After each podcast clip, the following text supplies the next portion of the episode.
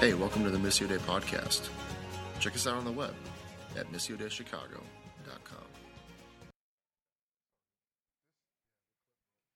Hey, how's everybody doing today? Great. All right, one person's good. Thanks, Stanley, for that.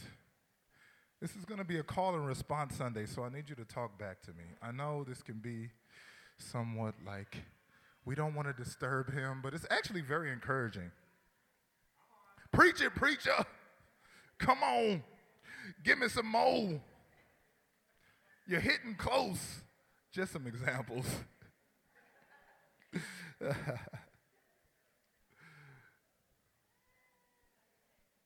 so if you'd like to stand, I'll read from Mark 4.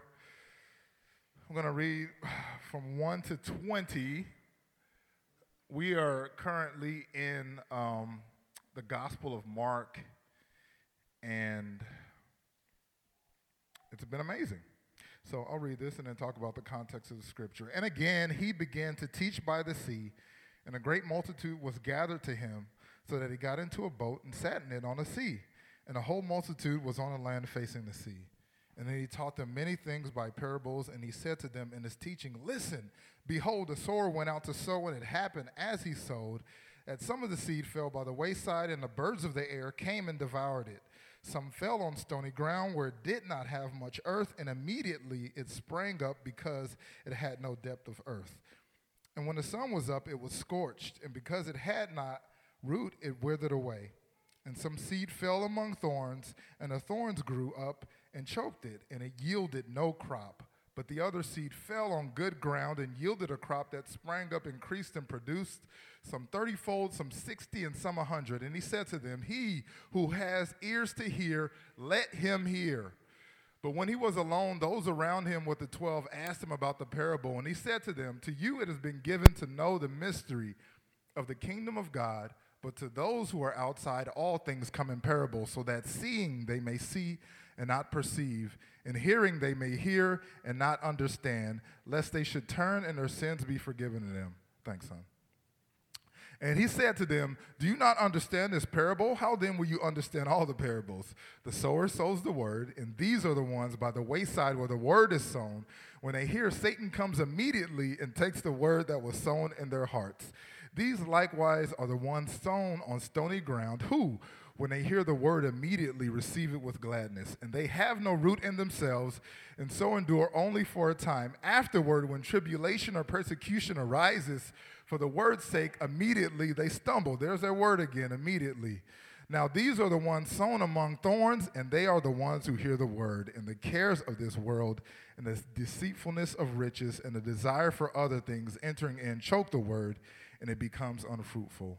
But these are the ones sown on good ground, those who hear the word, accept it, and bear fruit, some thirtyfold, some sixty, and some a hundred. This is the word of the Lord. You could be seated.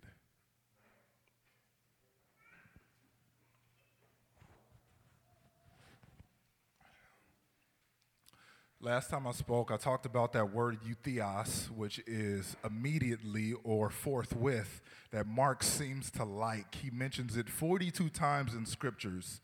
It is his attempt to move along the narrative of Jesus' life very quickly and there's a lot of things going on. There's ex- explosions. He's healing the sick.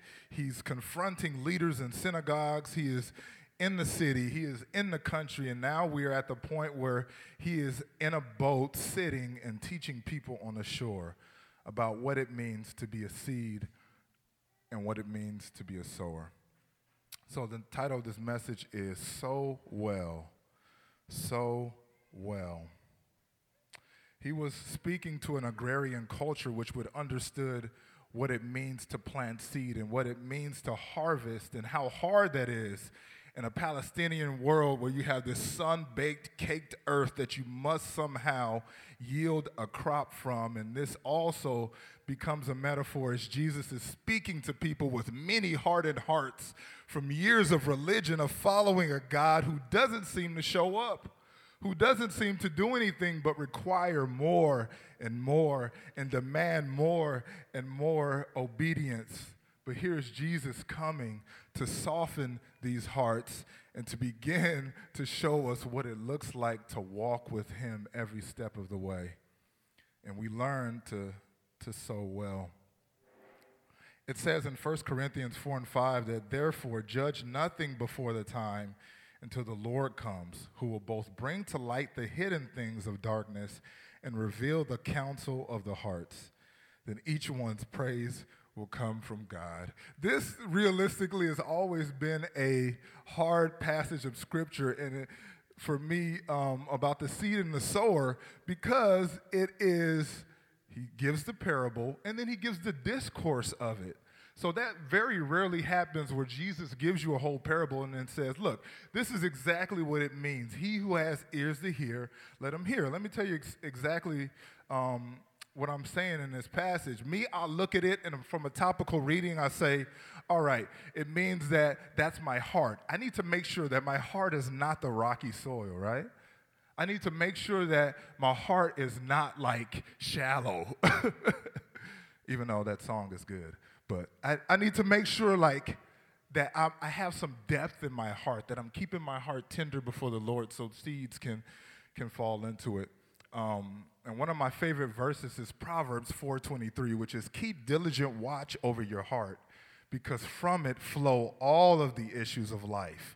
Not just some of them, you mean all, you mean relational, you mean financial, you mean um, spiritual, you mean emotional. All of the issues of life flow from the midst of where we are. And you have this sower who is sowing this seed. And I wonder what is our role and what is our responsibility in this? Well, well, that means that I need to make sure I'm not hardening my heart. I have to keep my heart tender before the Lord because, I mean, you read this, and who wants to be the rocky soil, right? You want to be that, that nice, that organic soil, you know what I mean? That you get to put in a raised bed and you get, you know, go to Home Depot, and as soon as you put the seed in there, it just starts to grow immediately, and you know it's going to be good food because it has no GMOs, right? That's the kind of seed that we want to be, and that's the kind of soil we want to be that takes care of that seed. But you have all these things that happen, lies that come, the enemy who is the, the prince of the power of the air who comes to take things away and remove things from the soil. How, how do we um, position ourselves as, as people of God, as people who are living a life, and all we want is nothing to be taken away from us again? Ever been in survival mode where you just can't stand to lose anything else? You ever been in a mode where someone passes away or you're losing a valuable relationship or you're losing a job and you can't stand one more idea of loss. And then all of a sudden, you start to hear lies about who you are and who God has called you to be that is nothing to do with who you actually are. The word sow in this is spiro, the basis of which is spow, which means to draw. And it's the, that root word is used in Scripture twice to speak about drawing a sword. So, sowing becomes this process of us um, violently seeing a word that is sown in our hearts. So, who's the sower? It seems like the sower is God, right? The sower is God planting the seeds. I think the sower is us as well we are allowing whatever words that may be to be sown into our hearts and sown into our minds um, that may not be exactly what he's called. Um, there's this story once, and um, maybe some of you have probably heard it before, but I was in a garden. I feel like so many amazing things happen in gardens. Uh, I was in a garden in the city, and I was watering some plants and as I'm watering these plants, uh, a guy, my family is there. They're kind of um, playing and doing some things in the background. And this guy stumbles up to me, and he looks really like the most um, disturbed person I've ever encountered in my life. And he's just coming up, he's mumbling things to himself. He's had kind of just, you know, he looks drunk, he looks high, and I'm like, first thing, I need to protect my family from this dude. and he comes up right to me, and as he's as I start talking to him, he asked me for water, and at the time, I'm just pouring water on these plants. So I'm like, this is the only water I have, so I just, you know, said I can pour out water for you from this, and he starts to like splash it over his head and just kind of cool himself off. And as he does that, God starts talking to me about him. And um, I just asked him if I could pray for him. He's like, Yeah, you can pray for me. And um, so I just put my hand on my chest, on his chest, and I just start to pray for him. And he just lays his head on my shoulder and just starts weeping. And I'm like, All right, God, what do I do? it's kind of weird. He's like, Just keep praying for him. So I just keep praying for him. Um, and he uh, passes out on the street. so this is like broad daylight in Humboldt Park. He passes out on the street. I'm like, all right, God, what do I do? He's like, just keep praying for him. I'm like, oh, cool. All right, this sounds like a good solution. So I'm just have my hand on his chest. It's like a weird little fence between us. So I have my hand over this fence. And I'm just like praying for him. If people are driving by, like, what is going on? and uh, as I'm as I'm praying for him, it's like a couple, two or three minutes or something like that and he wakes up, he gets up, and he's completely different. So he stopped like babbling words to himself. He's no longer drunk, he's completely sober. And I pray, I'm like, Are you ready to accept Jesus in your heart? He's like, Yes. And I pray for him. He accepts Jesus in his heart. Um, and I feel like it's a moment of praying for him where he actually also receives the Holy Spirit. This hasn't happened like a whole bunch of times to me, but and it's hard for me to believe that that's not possible seeing this happen. Someone who is completely, the world would say, is out of their mind, but just this little seed of prayer, this little seed of faithfulness planted, has completely transformed him. And then he started to tell me about his story. He's like, I was locked up in prison for 11 years. I got out. I'm alone. I don't have anything. All my belongings are in this bag. Uh, and I can imagine the kind of voices and the kind of lies that have been speaking over him. But we, it may seem like we're just walking around um, as people in this world, but we have the ability, the authority to, with a simple prayer, to transform the, the things that people have been going through the lies that they've been constantly repeating in their mind. And I know we don't think of them that way necessarily. You're just like, it's just stuff I have to deal with, it's things I have to go through. I see these, these things that are happening, these different kind of soils, is not a declaration of where your heart is. It is not God saying, you know, you got that rocky heart, you need to get it together. I think He is saying, these are the things that seeds have to go through in your life to make it to abundance. He's not saying, look, hey man, I know you got that shallow heart. You need to get it together so you can get a deep heart. and then you look at somebody who prays all the time, you're like, they really got that deep heart. I wish I had that. That's not what he's saying at all. He's, he's because of our worker culture, because of our like um, our achievement culture, we look at it and see what the goal is that Jesus is trying to say. He's saying, He who has ears to hear, let him hear and let him perceive. I, Jesus, is the plower. So, what happened is you had this sower, right, who would go and scatter these seeds. Why would he scatter the seeds everywhere? Because the plower was going to come anyway and turn the seeds into the soil. So you can scatter them on a path. You can scatter them on rocky soil. You can scatter them wherever they were going to be because a plower was going to come along. And the farmer was more like the person who dictated what seeds got planted, but the plower was a servant. He was a low person on a totem pole who came and did this hard work. When Elisha, when Elijah comes to Elisha and says, Follow me, and he leaves everything and follows him, Elisha is plowing behind 12 yoke of oxen because that's inheritance. That's his inheritance at the time. So Jesus is turning the soil. He's turning the hearts of the fathers to the children, and he's turning the hearts of the children to the fathers. See, it, it looks, it gives you a different reading of this. Um, because he's not expecting us to arrive at a, at a moment. He is expecting us to be yielded to his proximity. And as we are yielded to his proximity, then he can turn all the things that we've been through into butter, into straight butter. The word is these words that are stolen by lies is what we have to go through in life.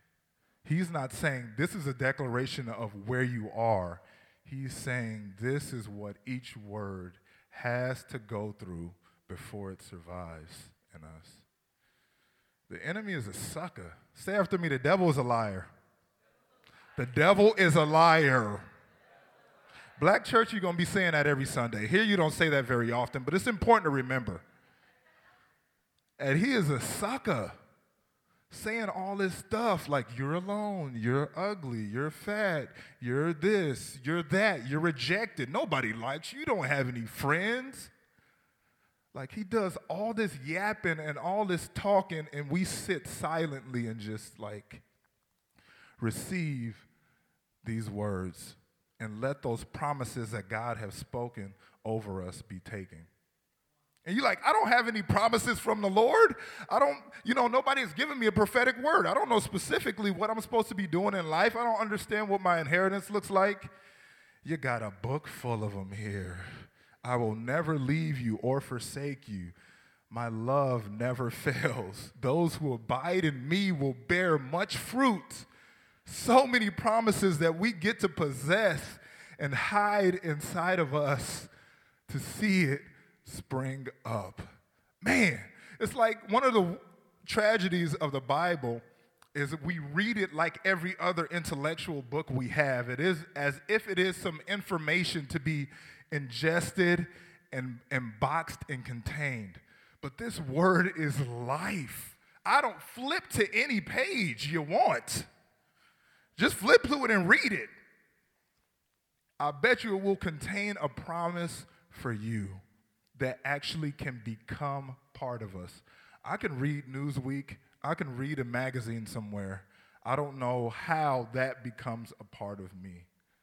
But as you read scripture and meditate on it, and it becomes a part of who we are. So that sucker is a liar. Words that are stolen by lies is not our destiny, but it is the way things go sometimes. And Jesus will expose the motives of the heart by continuing to turn the soil so they can be forgiven. Um, in James 1 9 through 12, it says, Let the lowly brother glory in his exaltation, but the rich in his humiliation, because as the flower of the field he will pass away. For no sooner has the sun risen with a burning heat than it withers the grass. Its flower fails, and its beautiful appearance perishes. So the rich man also will fade away in his pursuits. Blessed is the man who endures temptation, for when he has been approved, he will receive the crown of life which the Lord has promised to those who loved them. Very often, we imagine that when we receive a promise from the Lord that it's not going to contain any kind of hardship to have it manifested, that it's not going to require any kind of testing or any perseverance to produce the character in us. God, just give me something that will not require anything from me. And I think that's in our heart's desire to see, to just go straight to the good soil.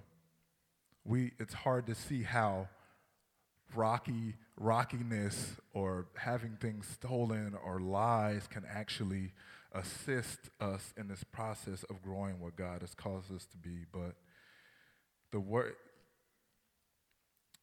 testing the words of the position inside of you, but we can trust that trouble will come to jostle what we hold on as truth, to shake that in the midst of us. Um, because that's the kind of stuff that faith is made of. So, why can't I have a word without hardship? Because that is what causes it to grow where it is in its darkness. But I love the fact that that faith is, you know, we're called to have the faith of a child. And when things are hidden from us, as seeds very often are in the soil, that they are causing us to trust that God has a plan for us. Jesus has called us to have the faith of a child. Anybody know what that means to have a faith of a child? I don't know, but I'm pretty sure I would be able to have faith more if I had no bills. it's something about it's something about the practicality, the cares of the wor- world that choke the words. Things that we have to do. All right, God, I got to be Martha right now. But Mary has chosen a better way. I'm sorry, but you know, Martha gets the bills paid. Martha's just, Mary's just sitting at the feet of Jesus. I ain't got nothing to do with me. the practicality, nothing will challenge your faith like paying bills. Nothing will at all. She's like, God, I trust you. Uh, let me take this tithe off. Yeah. Do I really have to tithe? I don't know. But this is the things that we have to, that words and promises have to go through. I've, I've been feeling lately somewhat apathetic. Um, and I don't know, that's naturally not the way I am. Um, but I think it is a very refined mode of self preservation. It means if I don't react to, if I don't have a, uh, a vested interest, interest in any of my promises or anything working out, if I'm not believing in a faith with the word that's preserved inside of me, then I don't have to be disappointed. And this world that we live in, with that word, I think that Josh, um, or the phrase that he spoke about when he was here, which is uh, compassion fatigue where we hear all these stories of different things. This mass shooting here, this person has gotten killed here, this has happened all over the world, that it makes us really a hyper awareness of how hurtful it is to feel and to believe and to trust. But isn't that what planting is all about? It's about trusting that some plant, some water, but it's the Lord that brings the increase. And I want to dig up all the promises I have right now and see where they are. Because there are so many that I haven't seen any sprout from at all. I don't know if they exist. I don't know if they're still there. I know the good plower, Jesus, is still walking with me and still turning the soil and still allowing my heart to be refined. But where are they? This is tougher than I thought it was going to be. I want to get rid of this word. I don't want to pay attention to it anymore. I don't want to draw these things from my heart anymore. I'm just done. I'm tired. I don't need this anymore. But we know that with each child, preservation and perseverance, it brings character and it begins to bring transformation when we're actually walking with the very word that's released over us. And that word is Jesus. I love to think about how the sower sows the word, and these are the ones wayside where the word is sown when they hear, Satan comes immediately and takes away the word that was sown in their hearts. These likewise are the ones sown on stony ground, who, when they hear the word, immediately receive it with gladness, and they have no root in themselves, and so endure only for a time. Afterward, when tribulation or persecution arises for the word's sake, immediately they stumble. Now, these are the ones sown among thorns. They are the ones who hear the word and the cares of the world, the deceitfulness of riches, and the desire for other things entering choke the word, and it becomes unfruitful. But these are the ones sown on good ground, those who hear the word, accept it, and bear fruit, some thirtyfold, some sixty, and some a hundredfold. How do we accept the promises of God with grace? In John 15 and 5, says, As the Father loved me, I also have loved you. Abide in my love. If you keep my commandments, you will abide in my love, just as I have kept my Father's commandments and abide in his love. These things I have spoken to you, that my joy may remain in you, and that your joy may be full. This is my commandment, that you love one another as I have loved you. Greater love has no one than this, than to lay down one's life for his friends. In the process of expecting 30, 60, and 100 fold to come from soil, these farmers would have understood that the normal um, yield from a crop in Palestine was seven to one. 30 times what you planted was an impossibility to think of, and it actually nodded towards people shrugging off the shackles of slavery, shrugging off the shackles of being tied to land that they didn't own, that they were doomed to work forever. And Mark, in this way, is always pointing us back towards the revolutionary nature of what Jesus spoke. He wasn't just giving you a parable, a nice story to think about. He was showing you how the Father has actually reformed the kingdom and restructured everything we imagine um, and it's supposed to happen in the way it's be in the way it's supposed to be. But I think of it as like sharecropping. Believe it or not, my grandfather was a sharecropper. That means slavery wasn't that long ago. my father was a sharecropper, and what it he did was he had land that was he didn't own that he worked and gave all of the income from the land to an owner and the expectation was that he would work that land forever. With seven or eight kids, he always had a lot of jobs and pastored and planted churches, and he was just an amazing, amazing man of God. Um, but I imagine that as we accept the words that God has given us with grace, then not only is the word planted well inside of us, but it yields a crop that's beyond anything that we can possibly pull in. Worship team, you want to come on up?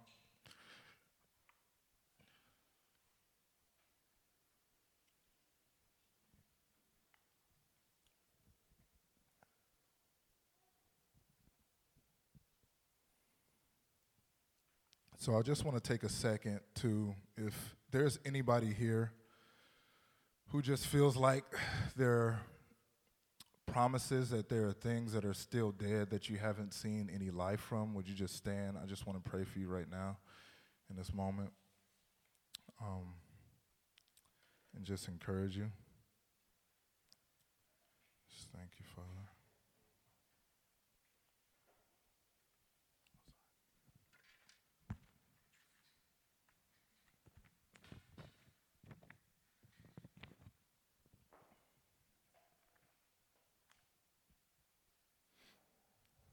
Just thank you, Father, for this moment today. Yeah, just anybody would like who's been expecting things to happen for so long. You've been expecting this goodness to bubble up, this abundance to happen, and it hasn't happened quite yet. I just want to pray for you um, that you would be encouraged and know that you are walking with the great plower who is continually turning our hearts and turning and breaking up this hard soil. In the scriptures, they call it fallow ground, the ground that nothing has grown from for so long that it seems that nothing can. But I just want to pray for you in this moment to encourage you to not give up on his promises for you. Father, I just thank you, Jesus. Is there anyone else? Just be encouraged. I thank you, Father, by your Spirit that you are constantly calling us into a place of joy, that you are constantly calling us into a place of love. I just pray now for all those promises, God, that don't seem to have any root, God, for all those words that you've released that haven't yet yielded your abundance, God. I pray that in faith we would know that you are growing something in us that can never be taken away and that can never be removed. I thank you, God, that your promises are sure, that your healing is sure, and that your resurrection for us always brings life.